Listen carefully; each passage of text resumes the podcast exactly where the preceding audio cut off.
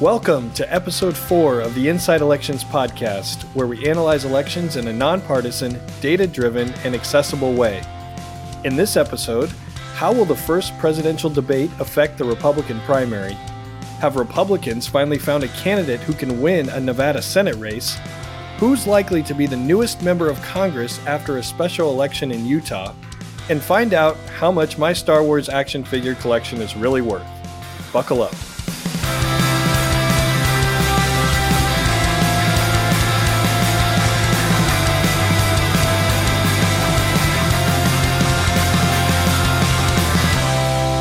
Hello, I'm Nathan Gonzalez, and I was born in California's 10th district. Hey everyone, I'm Erin Covey, and I was born in Texas's 20th district, which is in San Antonio, and it's currently represented by Joaquin Castro. And I'm Jacob Rubashkin, and I was born in no congressional district because since 1790, Washington, D.C., the District of Columbia, has lacked voting representation in the House and the Senate, for that matter.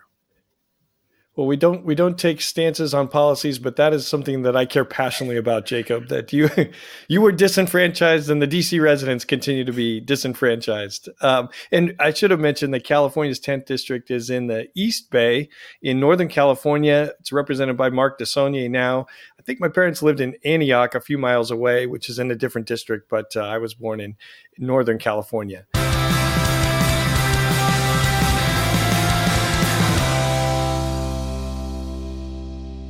With some summer vacations, we had a little bit longer time between episodes, but we're back. Before we get into our three big stories, what are some news developments we shouldn't miss? Yeah, so we have some Senate news in the Sunshine State. Former Congresswoman Debbie McCarcel Powell has announced she's running against Senator Rick Scott in 2024. She's someone who Democratic leaders have been trying to recruit for the past several months, and so this is a big get for them. And Democrats have obviously struggled in Florida for the past couple of cycles. If you listen to this podcast, you're probably already aware of that. But Scott is really only one of the few Republican senators who could be vulnerable in 2024. And so this race is definitely going to be on a lot of Democrats' radar. And Erin, what stood out to me is after she Powell announced her candidacy, her emails would say, you know, I'm running for Senate in Florida. Or something along that line. Contrast that with Colin Allred, who we talked about is running against Ted Cruz. Every subject line was, I'm running against Ted Cruz. I'm running against Ted Cruz. So we'll see what her fundraising looks like, but it's kind of a different tactic. She's not immediately demonizing Senator Rick Scott. Well, not necessarily. I mean, her intro video does start with Scott, which I thought was notable. I mean, Allred's video did a similar thing where he kind of went on offense immediately and was contrasting himself with Cruz. But I thought Powell's video was a lot more forceful kind of in its condemnation of Scott and the policies he supported. I think you're right, Nathan. I think his notoriety is not as dramatic as Cruz's, but he is still a fairly controversial figure, certainly in Florida politics. Jacob, what's a don't miss it? Yeah, so we got a new poll out of Rhode Island's first congressional district where there's a special election to take place this September to replace Congressman David Cicilline, who resigned earlier this year. There's a really crowded Democratic primary there. And this poll that we got shows a pretty different race than what we saw earlier in the summer. It was a global strategy group poll commissioned by Gabe Amo, who was one of the candidates in that Democratic primary. It found former state representative Aaron Regenberg leading the pack with about 28%, followed by Amo with 19%. And then the Lieutenant Governor Sabina Matos and State Senator Sandra Cano further back, tied at 10%. Now, this is a change from what we've seen previously. In all the other publicized surveys out of this race over the summer, Sabina Matos, lieutenant governor, was in the lead. But her campaign has hit some pretty serious headwinds over a scandal regarding the validity of a whole bunch of signatures she submitted to get access to the ballot. So clearly that's taking a hit. Her image rating is severely diminished in this poll, and it points to a different race in the closing weeks than what a lot of people were expecting at the beginning of the summer. And the University of Minnesota hired Melissa Lopez Franson to be executive director of the Government and Community Relations. That might sound random, but that's significant because she's talked about as a primary challenger to Minnesota Congressman Dean Phillips, who has called for a primary to President Joe Biden. And he has created some angst or enemies maybe with that statement. And there was a question about whether he would have a primary for even bringing that up. But this is evidence that he isn't immediately vulnerable at home, although taking this stance in the presidential race could hurt him in a future statewide bid among Democratic donors who don't appreciate that he's not getting fully behind Biden in this important contest. I don't know. I think we should pivot to just solely doing, mid-level university hires as the focus of our podcast moving forward. Forget about politics. It's all about having a niche, right? And that could be ours. News you won't get anywhere else. The Inside Elections podcast is sponsored by George Washington University's Graduate School of Political Management, or GSPM. The GSPM program offers master's degrees in legislative affairs and political management with class schedules online and in person designed for the working professional. As you know, the program is not just a sponsor. I'm also a graduate. And the Washington Post recently highlighted the work of GSPM alum Ivana Stark, champion in Minnesota to pass critical clean water legislation. Ivana got bipartisan help because a GSPM professor connected her to a colleague from across the aisle. So please click on the link in the chatter and check out what GSPM has to offer. Tonight, the race for the White House takes flight. Welcome to the first debate of the 2024 presidential campaign, live at Fiserv Forum in Milwaukee. Let's dive into our top three stories. 8 Republican candidates took the stage in Milwaukee on Thursday night with one notable absence, that being Donald J. Trump. Candidates were looking to have their moment to break out from the rest of the pack. So the obligatory question, Nathan, who do you think won this debate? Erin, I am going with former President Donald J. Trump. He wasn't on the stage, but I just have a hard time thinking about his supporters who have stuck with him through now 4 sets of indictments, and then listening to what they heard for 2 hours on that stage and saying, I'm out. I'm walking away from Trump. And we have to remember that coming into this debate, Trump was the clear leader, both in national polls and in the critical early state level polls. So he was brought up during the debate and he was a topic of conversation, but there wasn't a ton of criticism heaped on him. And so I think Trump was the winner. And this also, I'm not sure why this would compel Trump to participate in future debates unless the polling over the next couple of weeks shows that there was a fundamental change, and that he has lost support. But I'm open to being wrong. What did you all think? Yeah, it took them a full hour to actually talk substantially about Trump. I think he was mentioned in the context of federal spending by Nikki Haley before, but didn't have a lot of mentions until the moderators actually asked the question, would you support Trump as the Republican nominee if he's convicted by any of the various indictments that he's facing? And so, yeah, it really seemed like no one was willing to go there. Even the folks like Christie and Hutchinson, who have obviously been a lot more critical of him, they really seemed scared to take him on, even though it would have been easier in this context because he's not there and it's not like he can respond directly to these attacks. So I would have thought that maybe some folks would have gotten a little more forceful. Yeah. And that hand raising, would you support? There was like hands down here. There was hands up here. We should have measured that. But Jacob, what were your big takeaways? Look, I think that Trump came into this debate as the favorite to win the nomination, and he remains the favorite to win the nomination. Nothing really happened last night that I think upends the basic formula of this race. And if anything, look, I think that the candidate who obviously was the center of attention was Vivek Ramaswamy, who has been rising in the polls, but has not necessarily been, one of the kind of quote unquote top contenders in this race previously. He was the center of attention. He got the brunt of the attacks. He was standing at center stage right next to Ron DeSantis. I think that this debate ultimately is probably good for him because it introduces him to a wider swath of people, a wider swath of voters. He, really was aggressive in going after the other Republicans on the stage in a way that almost was reminiscent, at least in substance, of how Trump approached those early debates in 2015. I mean, Ramaswamy got up there and said he was the only candidate who wasn't bought and paid for among the stage. I mean, I remember Trump getting up there in 2015 and saying the exact same thing, saying, I've bought all of the politicians on this stage. I donated to this guy and I donated to this guy. And so I'm the one, I'm telling you, what the system is really like and how I can work outside of it. The thing that I think redounds to Trump's favor, though, is that this was not a particularly strong debate for Ron DeSantis, who was honestly absent for a lot of it. I think he spoke the fourth most. He was right in the middle in terms of speaking time, really took no incoming from any of the other candidates, didn't really take it to any of the other candidates either.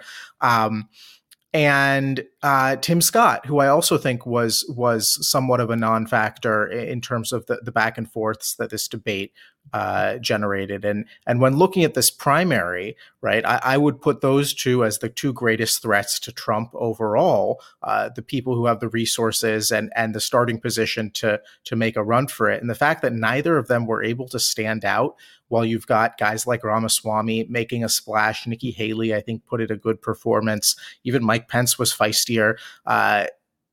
You see where I'm going with this. You've got 6 or 7 people kind of all in the mix, and then Trump 40 points ahead of them. That's a recipe for a Trump victory.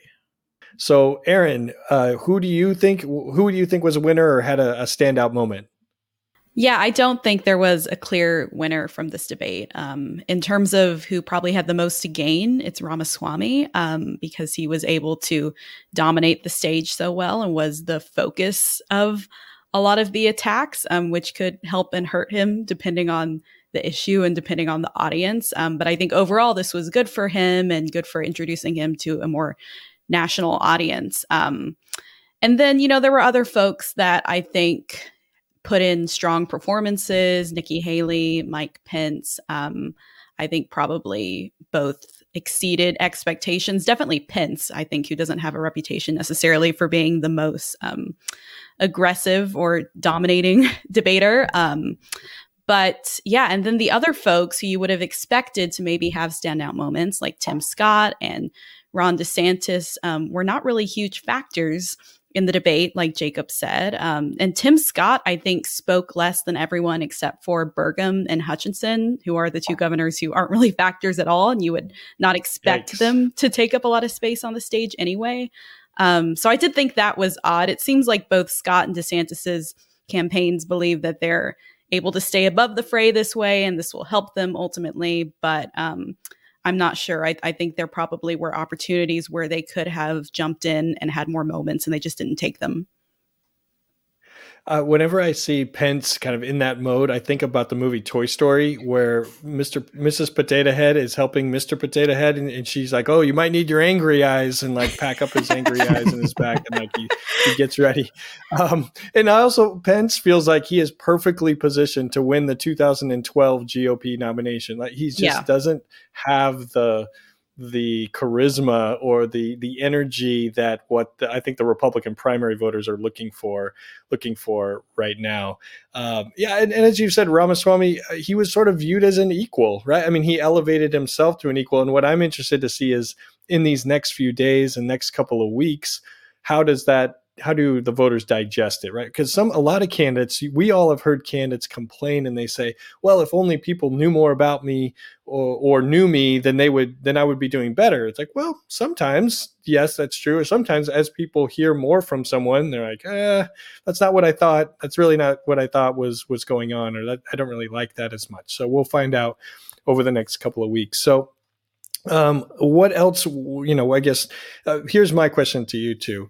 Once we get now in the next few days, what will be the bigger story, the debate or Trump's latest court appearance? What will be the dominant story? Take a guess. It was too easy of a question. I mean, yeah. this is the thing, right? Like Trump is being, on his way to Georgia right now, probably as we speak. He's going to be booked. There's going to be a mugshot, right? I mean, that mugshot is going to be on the front page of every newspaper in America tomorrow. And the next debate isn't for more than another month. It's not till the 27th out in California. So, no, I don't think that any of these candidates, perhaps with the exception of Ramaswamy, who was unknown before and now is known, are going to see any sort of change from the status quo of what the race looked like prior to the debate on Wednesday. I think that the indictments are going to wash all of that out because the indictments and the legal issues are a steady drip, drip, drip. The debates are single moments in time that are still pretty spread out. Yeah, I agree with Jacob. I mean, there's no reason to think that this debate is going to take up any more space in the national conversation after today and this weekend's developments with Trump. And I think that was why watching the debate was so weird at different points last night, because it really just felt like so many folks on stage were not acknowledging the election cycle that they're running in and acting like it was 2012, and that they're not running against an opponent who has been indicted 4 different times and is going to be the front runner in the Republican race for the nomination unless these candidates start to dramatically change the way they've been campaigning. Yeah, the thing to watch is continue to watch with Trump is that the press release that his campaign put out, his advisor, Chris LaCivita, but right before the morning of the debate was saying Trump already won the debate because it's going to be all about him. And then it went on for multiple more paragraphs. So when I read that, it's striking to me that Trump's message now is different than what it was in 2016. In 2016, it was more about the Make America Great Again, but also I'm your voice. I'm speaking of, for you as the people. It was more of a populist message. Trump now, it's much more about him, right? It's about him and Jack Smith, the special counsel, and DOJ and Fulton County. It's more about these personal grievances. It's not as much a populist message. So I'm interested to see whether that disconnect or that difference in the message really starts to matter even going into the general election. But let's move on. I wasn't born into power. I'm from small town America, where duty and service still matter. After West Point, I served in Afghanistan, where a Taliban bomb nearly killed me. After 30 surgeries, years of recovery. Turns out I'm hard to kill. So you just heard Sam Brown, who is a Republican running for the 2024 Senate race in Nevada, who also ran in 2022. And that clip was actually from one of his campaign ads last cycle. He's a Purple Heart recipient who has survived really severe burns from an IED in Afghanistan. So he's got a really compelling story. And a lot of Republicans were impressed by his run in 2022 because he was the clear underdog in that race. He was running against Adam Laxalt, who had endorsements from Trump and pretty much the backing of the full Republican establishment at that point. But Brown was able to fundraise pretty well. And even though he did end up losing the primary by 20 points, a lot of Republicans kind of saw him as a potentially strong recruit in 2024. So he's now backed by the NRSC, which is endorsing Republican Senate candidates this cycle and a change from last cycle. He's also backed by a couple of Republican senators. So he's in a much different position than last time around and is now pretty clearly the front runner in the Republican primary. But he does have some competition and things could get pretty messy. So tell us about that conversation. Who else is in the mix here in this primary? Yeah, so he has technically 7 opponents in the Republican primary at this point, but only 3 potentially credible ones. The list includes Jim Marchant, who ran for Secretary of State in 2022. He's a former assemblyman who is probably best known nationally for being one of the strongest proponents of a lot of conspiracy theories around the 2020 election. He's talked a lot about a foreign cabal controlling the voting machines and just like really fringe stuff. But he does have somewhat of a base of support in the state and is certainly going to be a factor. And because he is the only one of these candidates who has actually won a statewide race, or in terms of the Republican primary from the Secretary of State race, he's definitely going to be a factor. And then you have Jeff Gunter, who was the ambassador to Iceland in the Trump administration. He's also a longtime Republican donor. He's kind of an interesting character. His tenure as the ambassador to Iceland was marked by a lot of controversies. He tried to carry a gun when he was overseas. During the 2020 pandemic, he had gone back to California initially and had to be reportedly asked by Pompeo to return to Iceland during the lockdown period. And so I guess depending on what part of California, like California, Iceland, I mean, I guess maybe I see where he's coming from. But. Yeah. I mean, I get it, but so he's an interesting character. He's also fairly wealthy, obviously, because he has been a longtime Trump donor and could self-fund a campaign. So he's definitely going to be a factor as well. He also has ties to Trump World and got an early endorsement from Lee Zeldin. And then you have Tony Grady, who's kind of the dark horse in this race. He ran for lieutenant governor last cycle and came in second place and won most of the rural counties in Nevada, actually. So I think he does have a little bit of some grassroots support that could potentially turn into something, but it's really too early to tell at this point. Both Grady and Gunter announced their campaigns a couple of weeks ago. Sam Brown just announced his campaign a month ago. So it is really early right now, and it's not clear, I think, how much of a primary Brown is going to have on his hands. All the Republicans who are supporting him will say that these other candidates are not factors. They're not going to be good fundraisers. But, I don't think... Sam Brown isn't exactly a well-known quantity either. He ran for the Republican primary nomination last cycle, but previous to that, he'd only run for a state house seat in Texas and lost the Republican primary for that. And so he's pretty untested as well. And it's not clear how competitive this primary is going to be. Yeah, I'm thinking out loud on a podcast, which is a very smart thing to do. But when you're thinking about Dave McCormick in Pennsylvania, who also lost the 2022 primary, but Republicans are looking to him to win, against Casey in the general election. So maybe there's a trend with these, primary losers in 2022, now vaulting up to 2024 top tier challengers. But let's put this race in context of in the general election, right? That Republicans only need a net gain of 2 seats to get to the majority in the Senate. They can control the Senate with a gain of 1 seat and winning the White House because the vice president would break 50-50 ties. In Nevada was a very close presidential state in 2020, Biden with a narrow win, but it seems to be outside of the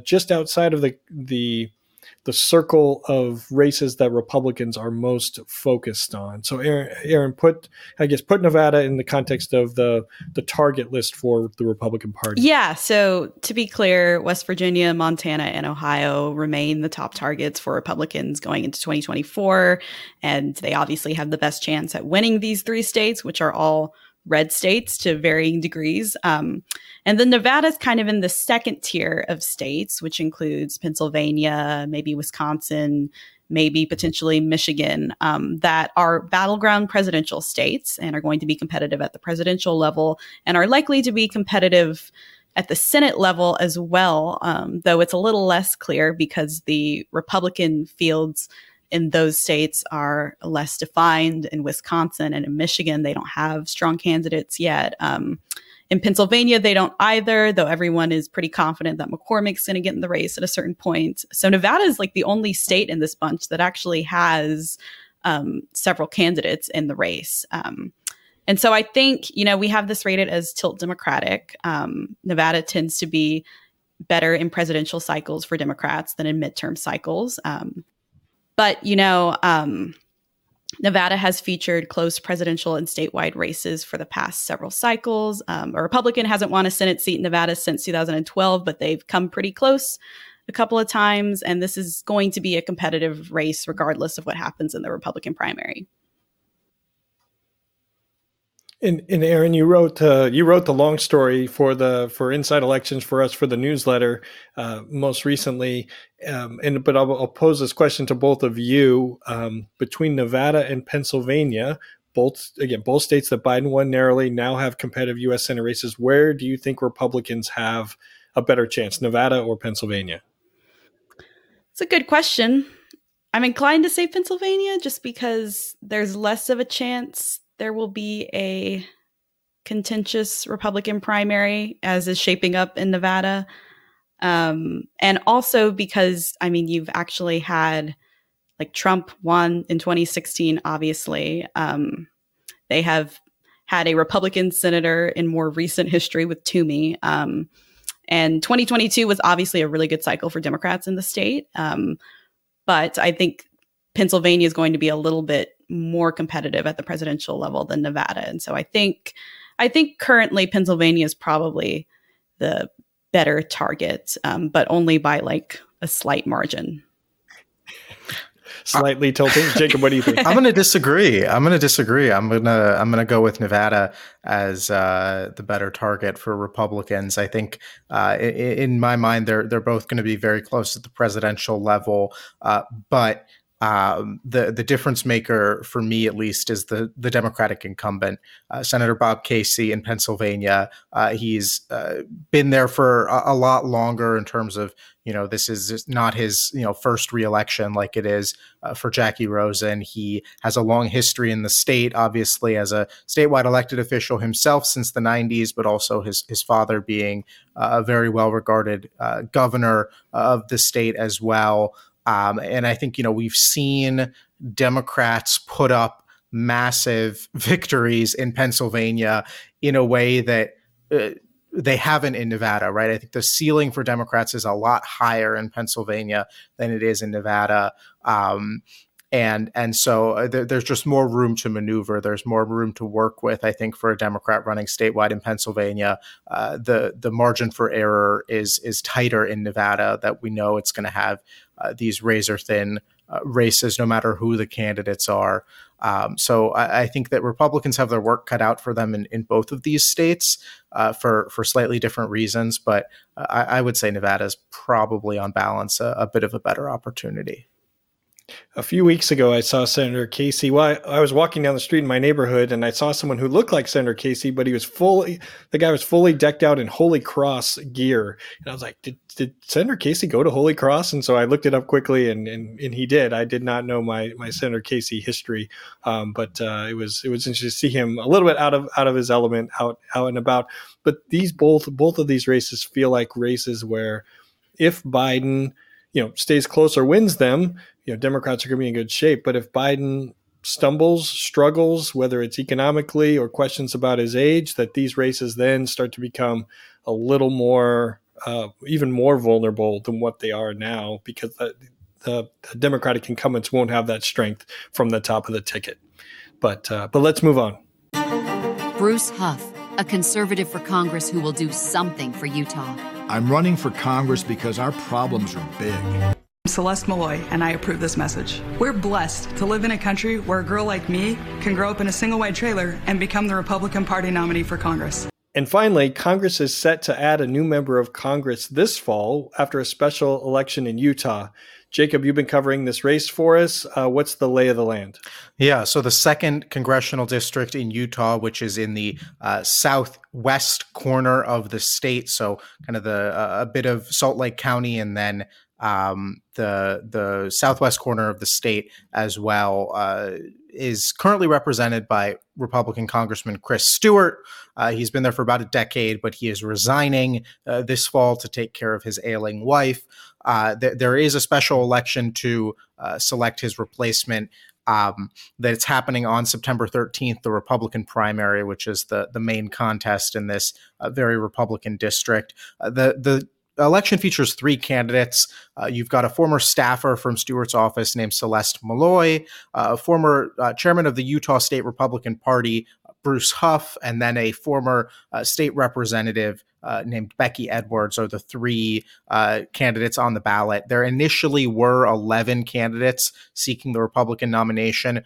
8 of them did not make it past Utah's nominating convention stage of the process, which is the first step of the primary process in the Beehive State. Right, right. It's always confusing to me. Is there a clear frontrunner among these three? So to the extent that there's a front runner here or a candidate with some momentum, it's probably Celeste Malloy, the former staffer for Chris Stewart. She won an upset victory at the Utah 2nd District nominating convention. Now in Utah, there are two ways to get on the primary ballot. You can either submit signatures and get on the ballot that way, or you can go through the convention process where groups of party leaders select their nominee in a closed room meeting over a course of many rounds. Now, in this case, Malloy won that nominating convention in a bit of an upset. The frontrunner heading in was probably former State House Speaker Greg Hughes. But in the 7th or 8th round, Malloy beat Hughes. She was boosted by an endorsement from the outgoing Congressman Stewart. And so she got the imprimatur of the state party heading out of that convention. She's also the only candidate who's currently up on TV. However, she has faced some headwinds. There was some reporting in the Salt Lake Tribune about her residency. She only very recently moved back to Utah from Virginia, where she was living while she was working for the congressman. And she has not voted in Utah elections for quite some time. And so those have given her opponents a line of attack to use against her. So do we know what kind of member either Malloy or Huff might be? You know, when one of them gets to Congress? Well, there's not a lot of ideological difference between the two of them. Really, the main fault line there is actually geographic. Malloy comes from a more rural part of the district, while Huff comes from Salt Lake County. And that was a major point of contention in the convention as well, getting a more geographically representative of this seat in Congress. But there are a few places where the two of them differ. On abortion, for instance, Malloy has said that she would vote for a federal abortion ban if one came up in Congress, while Huff has been pretty clear. He believes that's an issue solely for the states. On the question of Trump, you know, Utah is a fairly Trump-skeptical state as far as Republican states go. Huff made a point of noting that he had voted for Trump in 2016 and 2020, whereas Malloy had not, because she wasn't actually even voting in Utah. But the most pro-Trump candidate would have been Greg Hughes, the former State House Speaker, who was Trump's main surrogate in Utah since the 2016 election. And he, of course, didn't even make it out of the convention.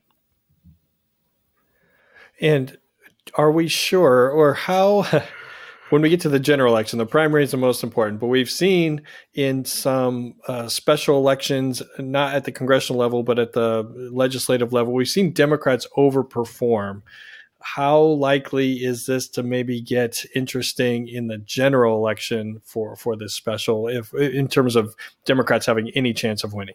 At the moment, it's not really on anyone's radar. The Utah state legislature was fairly aggressive in how they redrew the state's 4 congressional districts coming out of the 2020 census. There used to be one pretty competitive seat based in Salt Lake City, the 4th district, and then 3 very Republican seats. And what the Republicans in the state legislature did was they unpacked Salt Lake City. So they put portions of Salt Lake in all 4 congressional districts, making all of them fairly solid Republican seats. Now, Trump would have won the 2nd district by about 17 points, 57-40. Congressman Chris Stewart put in a slightly stronger performance, got above 60% in his reelection in 2022. So it's unlikely that a Democrat could win this seat. There's a state senator, Kathleen Reeb, I believe is her name, who's the Democratic nominee here. However, you know, we have seen somewhat significant Democratic overperformances in special elections in other places across the country and in a lot of state legislative seats and other races that have come open since the 2022 midterm. So it's not out of the realm of possibility that a Democrat could overperform what we might expect out of this district in the special election. But for a Democrat to actually win here would be quite a shock. And my most important question, isn't Huff related somehow to the Dancing with the Stars, the Huffs, Julianne Huff? Maybe I'm making this up. I don't know if someone could fact check me on this, but this would be groundbreaking if he can bring the Dancing with the Stars vote to this very critical primary. I don't think people should leave it in the comments or email us because I think there's something there. But let's move on.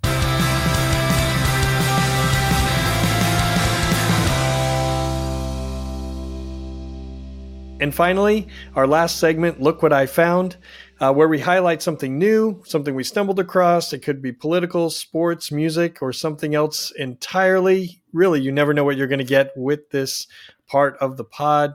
Jacob, what'd you find?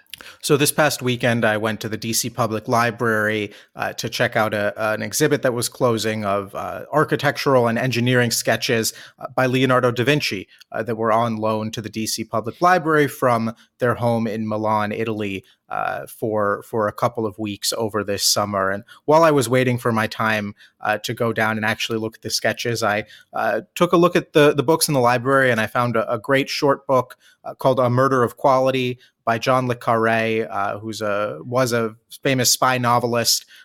It's a short book, and it details the investigation into a murder that takes place at a fancy British prep school. If you like, The Secret History by Donna Tartt, or any of these books that The Secret Place by Tana French that take place in these fancy European schools that get plagued with murders. It's an interesting book, and I highly recommend it. It's a quick read. And I continue to be impressed by the DC Public Library's programming, because they have what you were talking about. And then I think they were doing summer concerts on the roof where even some of the local DC punk bands were playing. And so I'm impressed. DC Public Library bringing the goods. Wow. But Erin, what'd you find? Yeah. So I've been flying a lot recently. And that's always fun because you can watch movies that you haven't found or maybe haven't put in the time to watch. But I was scrolling through the library and I saw this movie called The Starling Girl, which I remembered hearing about several months ago because it had Eliza Scanlon in it, who is this really good actress. She's been in Sharp Objects and Little Women. But it was really good. It was basically about a really insular fundamentalist Christian community in Kentucky. And Eliza Scanlon plays a teenage girl who has a series of really complicated experiences with it. I won't go into too much detail, but it was really interesting, really well done. I would definitely recommend it. Erin, I've found remarkable as I've been flying, where I flew the boys out here to Oregon, how many movies that I don't want to watch. So I'm glad that you found one that you wanted to watch, you liked. I'm like, how is it possible that I don't want to watch all of these movies? But that just might make me old. Speaking of making me old, what I found is that my entire collection of Star Wars Episode 1 action figures from 1999 is worth precisely $29.99. At least, I mean, I spent hundreds of dollars in college on these action figures. I thought they were going to pay for my kids' college. I took them into a game store because my parents, I think, are a little bit tired of them living in their garage. And the game store said, we'll give you $29.99, which is about 25 cents per action figure. So I now realize that what they are worth is that my boys will get to play with them. So maybe instead of some sort of financial investment, it was just that I had the foresight that I would have three sons that would want to play with these 25 years later. So anyway, if you have any of those collections, don't be thinking about college, funding any college funds.